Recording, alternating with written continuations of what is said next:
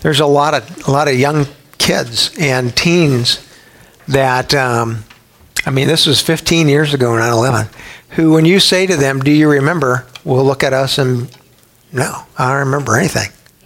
And um, you know, what does it mean to to think about what it means to be the church? Well, um, you know, this morning I turned on CNN when I got up, and and they were asking the question, "Do you think that we're better off today than we were 15 years ago, or worse off?" And every single, every single commentator said, we're worse off. And I think, well, isn't that what Revelation teaches? And yet at the same time, never forget this that there, there are, are more conversions happening in Islam today than have happened in many, many, many, many years. Because what we're after is, is the hearts of people. And so um, I want to come together around that thought this morning. Jesus is not absent watching what's going on in our world today.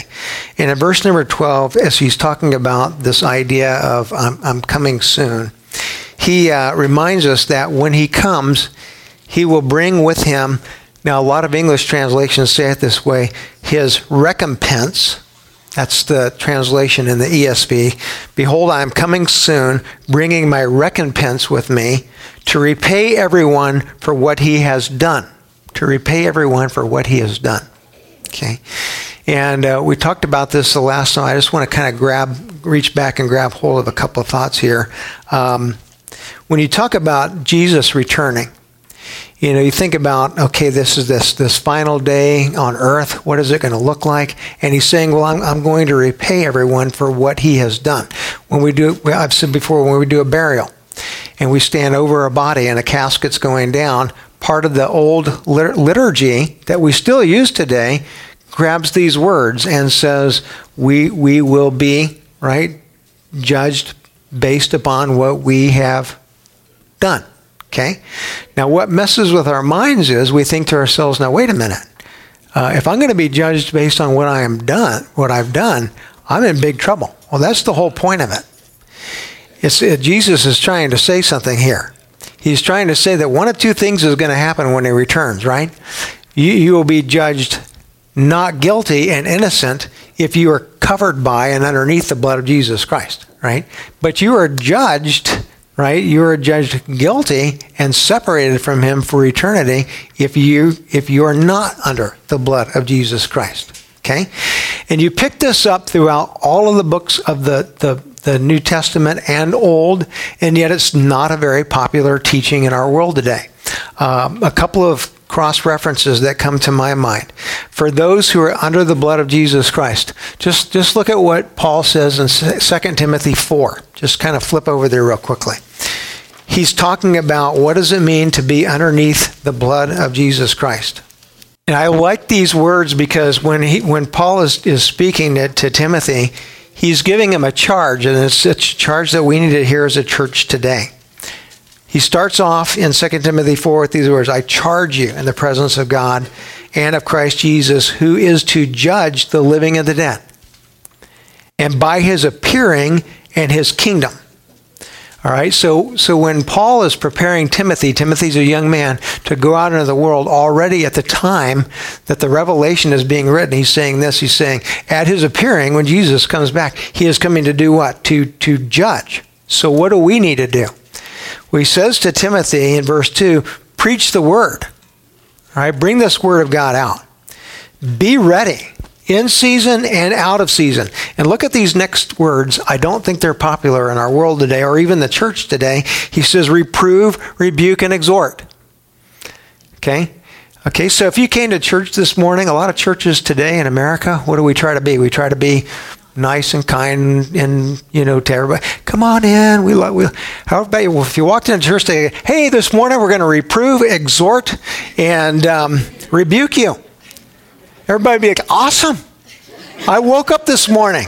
My wife rebuked me. Now I get to go to church and I'm going to get reproved. And a little exhortation on top of it. That's, oh, it's going to be a great day. You know, none of us would think this is awesome. We'd think, what in the world? Well, why, why does, why does, why does he say to say these words to Timothy. Well, look at verse number three and see if this isn't true. He says, For the time is coming when people will not endure sound teaching. They won't have anything to do with it.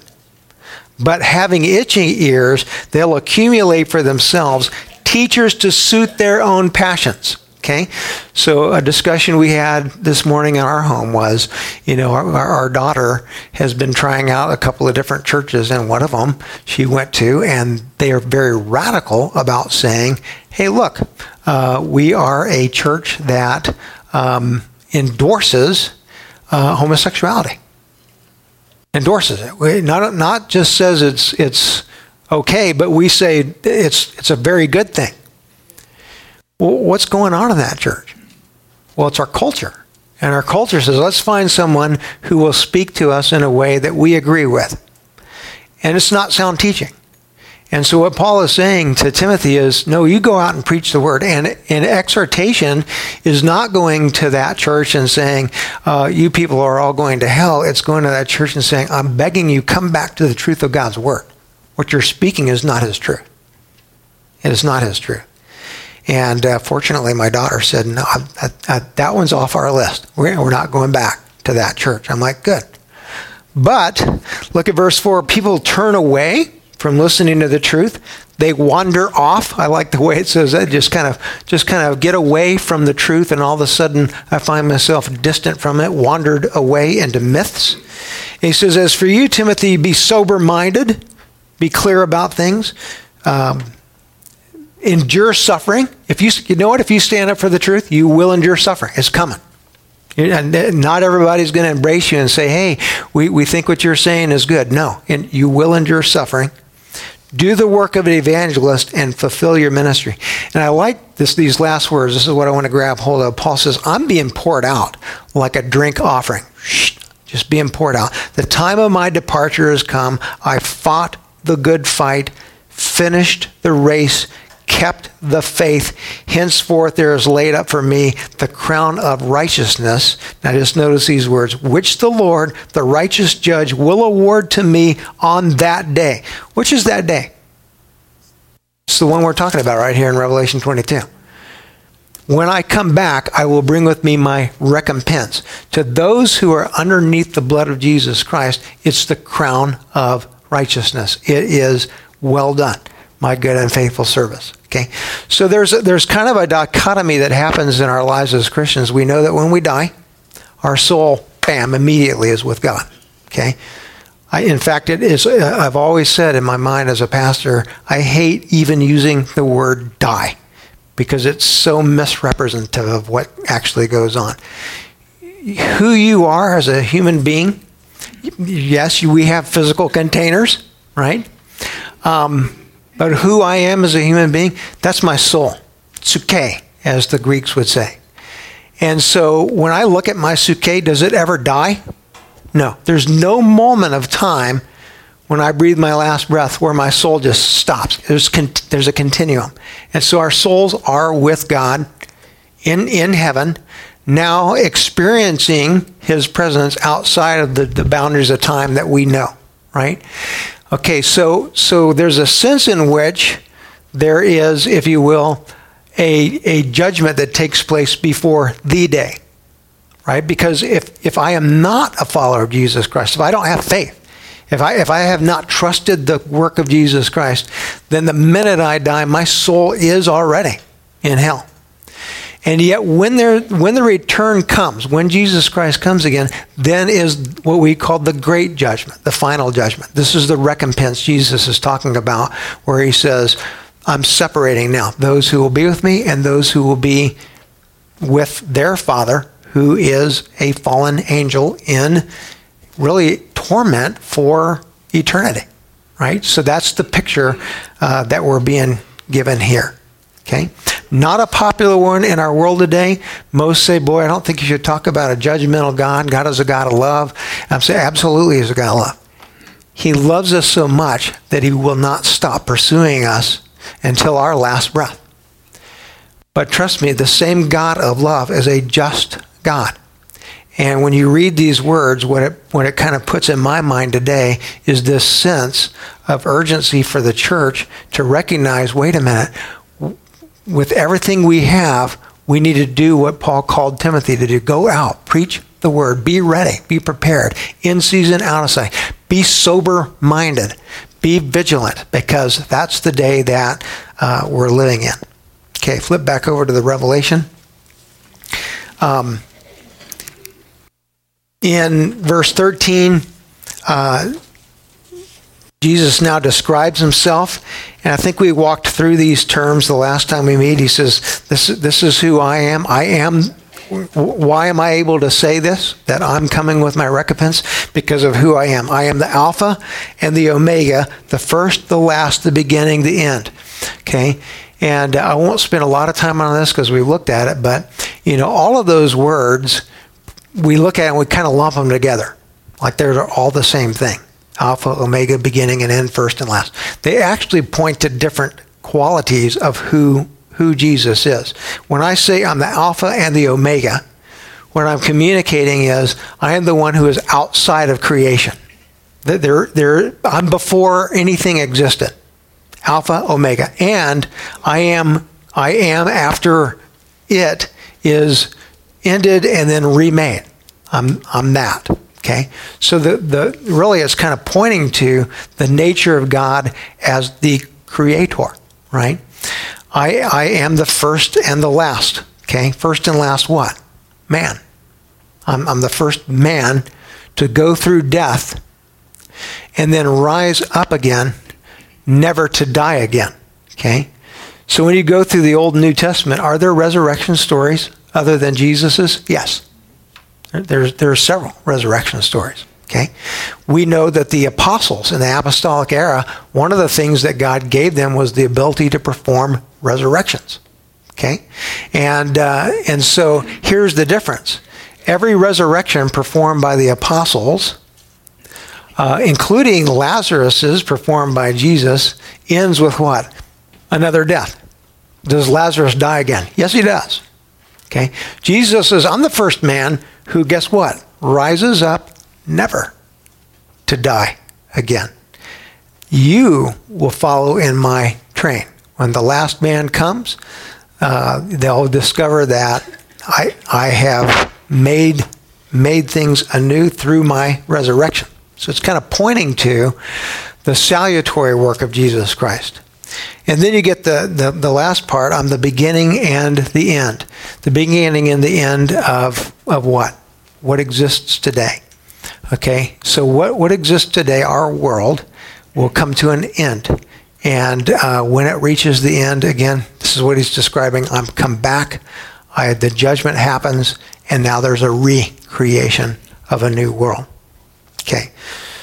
So, what is our hope? Verse 14 says, Here's our hope.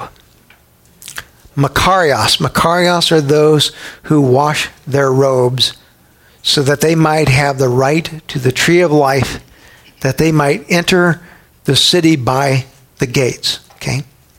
Couple of quick notes in that. Blessed are those who wash their robes. The term makarios is the word that you hear used uh, in Matthew 5 6, uh, 7, where the Sermon on the Mount is being preached. Blessed are blessed are, blessed are. To be blessed, Makarios, means to come underneath the blessing of, of God. Okay? So we receive God's blessing on that last day if our robes are washed. Okay, why do we use that imagery?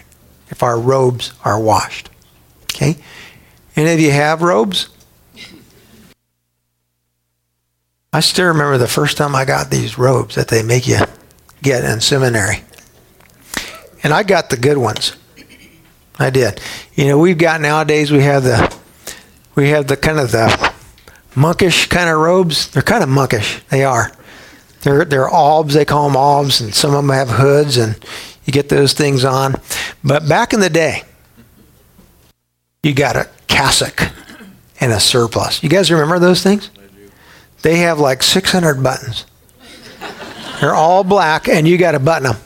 And I'd be buttoning those things on Sunday morning, and you'd get it about here, you'd be like, dang. Start all over, right? Remember that, Terry? I used to tell the police departments, I'm going to save you guys a ton of money. You don't need breathalyzers. You don't need a breathalyzer. Just get the guy out of the car. Like, here you go. Put this robe on and button it. I was like, take him to jail right now. He's going to jail, right? So when he says, you know, blessed are those who wash their robes, what's he talking about? Well, this is just this is imagery that that kind of goes back to to what?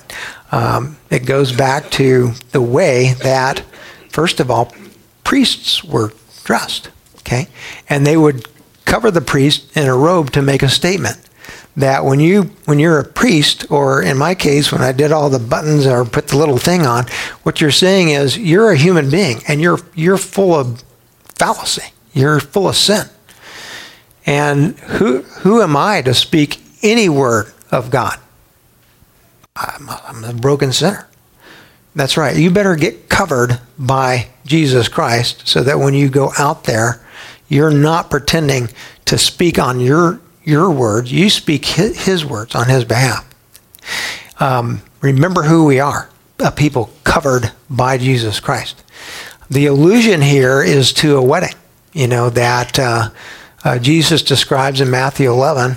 And you'll remember the scene where Jesus says there's a great wedding feast, and, and you know, the, the people that were invited all came up with excuses can't make it, don't want to make it. And so we went out get the people from the highway. Go out for hungry people. Blessed are the poor, the meek. Go get hungry people. Okay?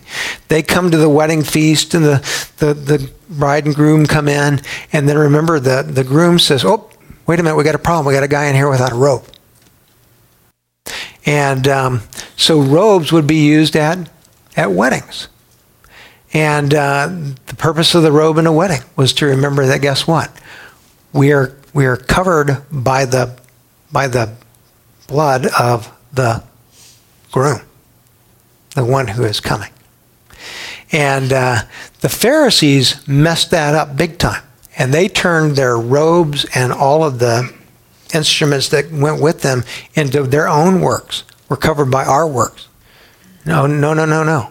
We're covered simply by the work of Jesus Christ. So even a wedding in Jewish tradition where guests would wear robes was meant to say something that this is about another wedding. It's about a greater wedding that's yet to take place, namely the wedding between the groom and his and his bride.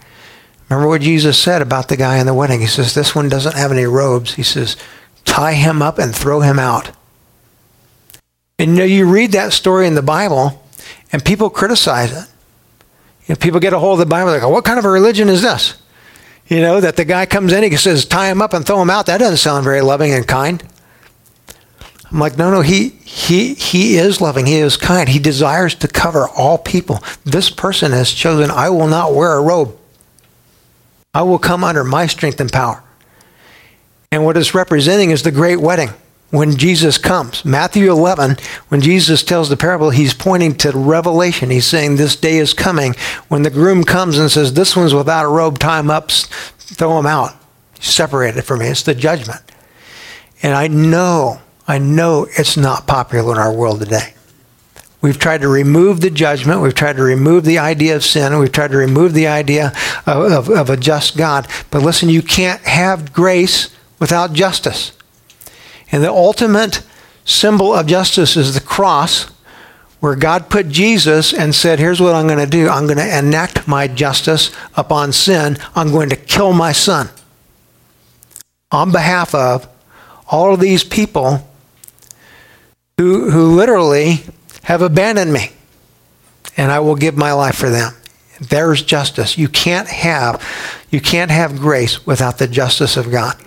And so, you know, when you get to the revelation, the picture that's being painted here is blessed, uh, blessed are, you're going to come under the blessing of God if your robes have been washed in what? The blood of Jesus Christ. You're covered by Him. And this is why you're receiving that crown of life. And he, he goes on to say not only that, but now you receive the, the Greek word here is exousios, the authority to the tree of life. Okay? Remember earlier the picture being painted of eternity? We have the tree of life, which symbolizes everlasting life. So now you come under, under his authority. You are now authorized to eat of that tree and to enter the city by its gates. Don't don't forget this. We when you look at the gates that are described in Revelation, they're made of one thing. Remember? Pearl. And we said that very distinctly the picture, it's just a word picture of a pearl is a picture of who? Jesus Christ, the pearl of great price. Okay?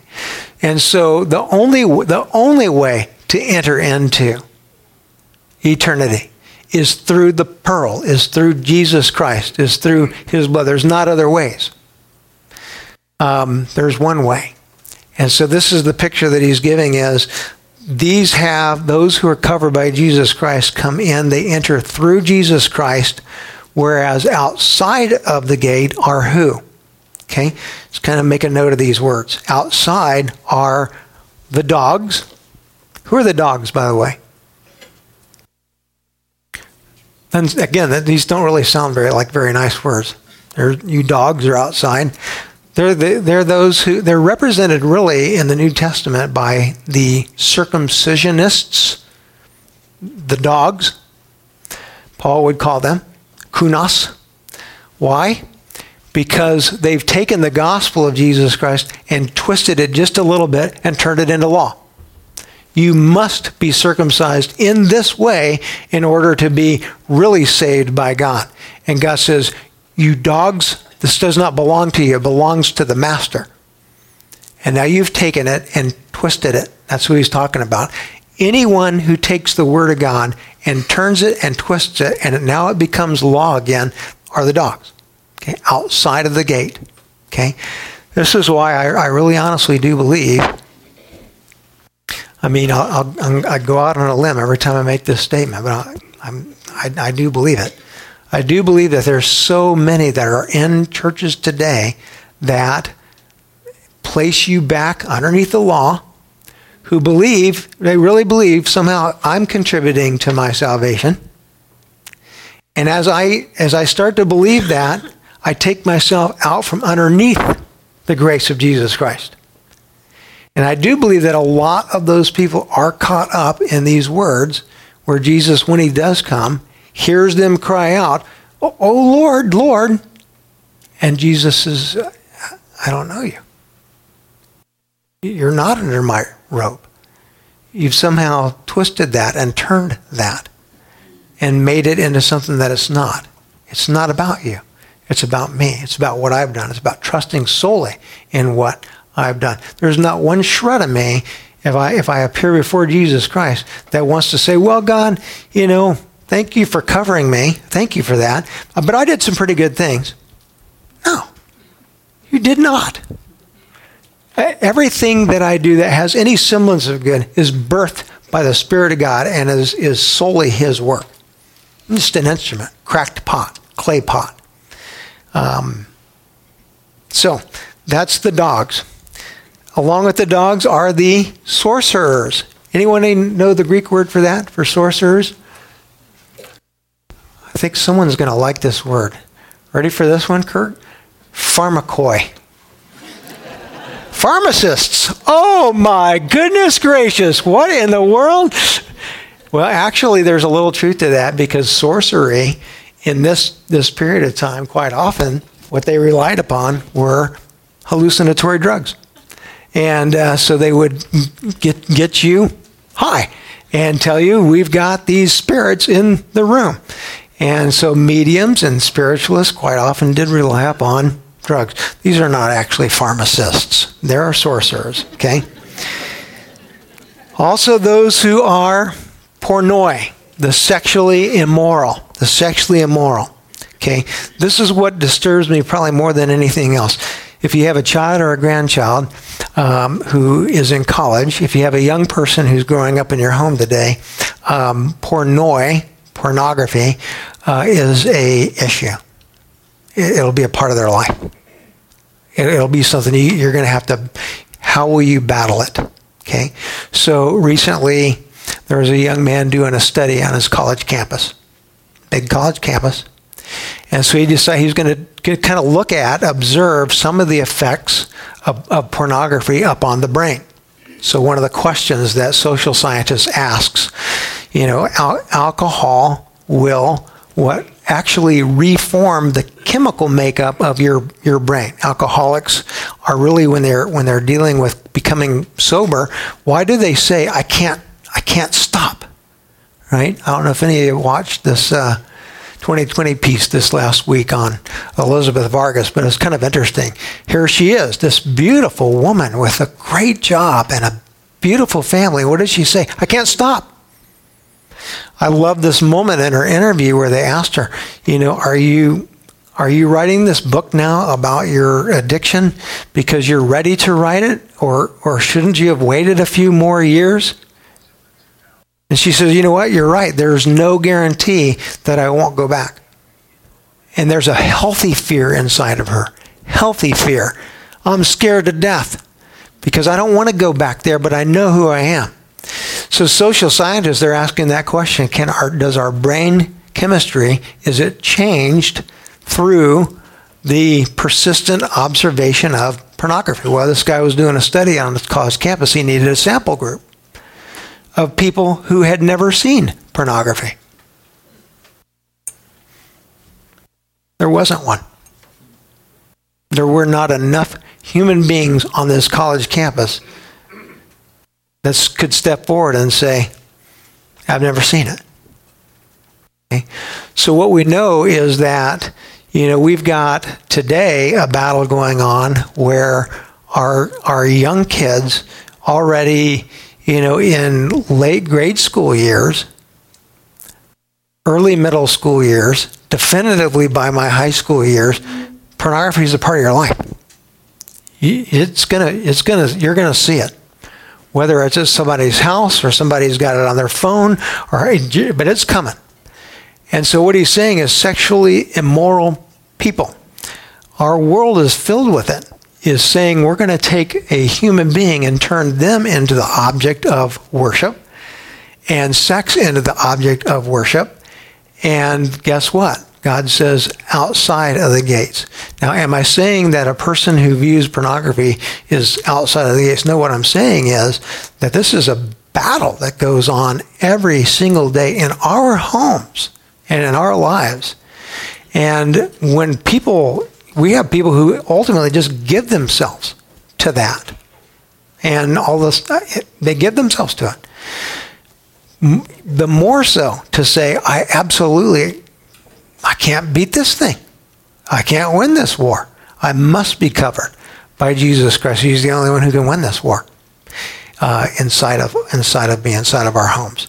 And so, so what he's pointing to is the fact. So a lot of times we'll we'll read these words. We're like, yeah, the dogs are out there, the sorcerers are out there, those sexually immoral out there, the, those murderers are out there, those idolaters are out there. Stop. That's you.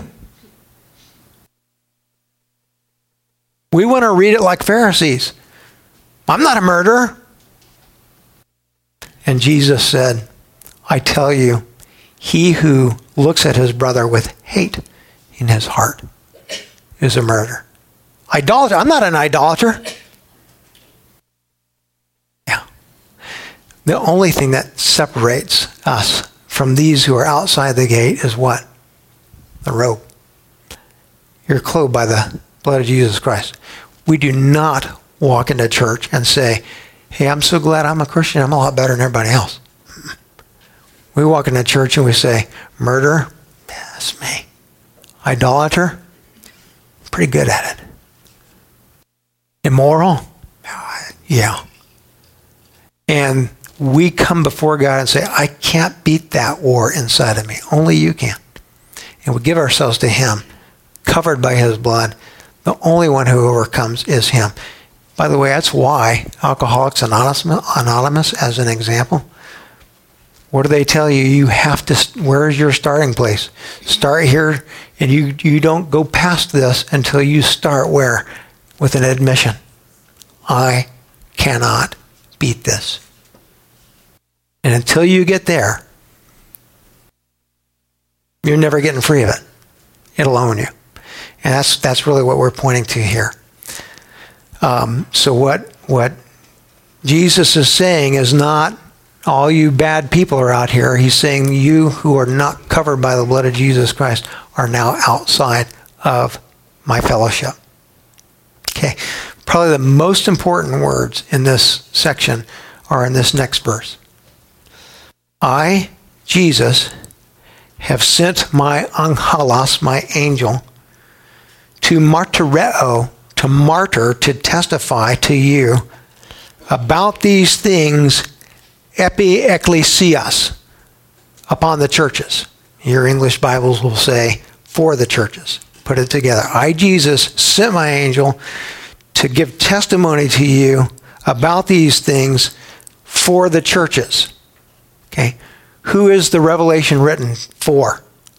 The ecclesia, the church, those who are the ones that are called out. I happen to think that the proposition that's used here is important. It is epi, upon.